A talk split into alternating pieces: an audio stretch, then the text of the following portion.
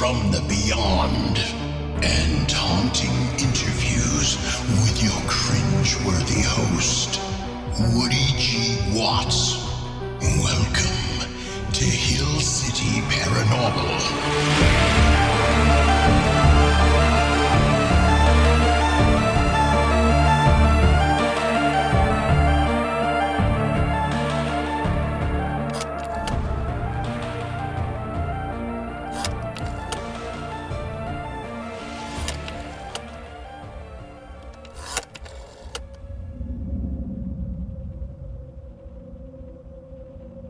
Hello there, it's Hill City Paranormal. This is one of your Laurel, uh, your uh, listeners, and I have been pondering about even calling and telling you this, but um, I years ago, not not too many years ago, when my grandmother lived with me, she she actually passed away in my home.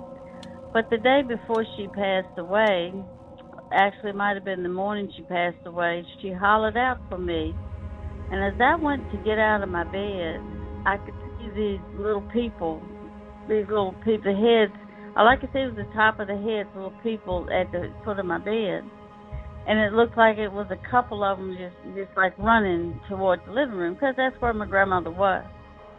Well, anyway, every now and again, since that time, I, sometimes I feel like that those little people are still at the foot of my bed, kind of looking at me, watching over me. I, I I don't know. I don't know what that represented that day, but it was little short people.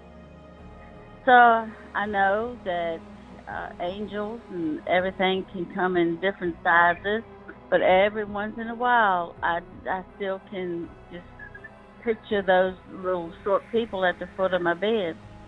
Interesting thought. I can, you know, I ponder calling and telling you this, but it's it's been on my mind to call you and let you know. Well, thank you so much for listening and keep up the good work. Bye.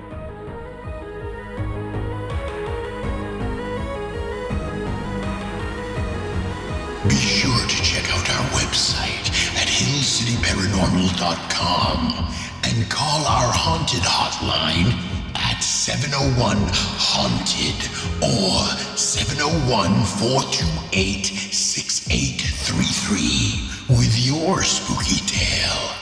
Thank you for listening to Hill City Paranormal.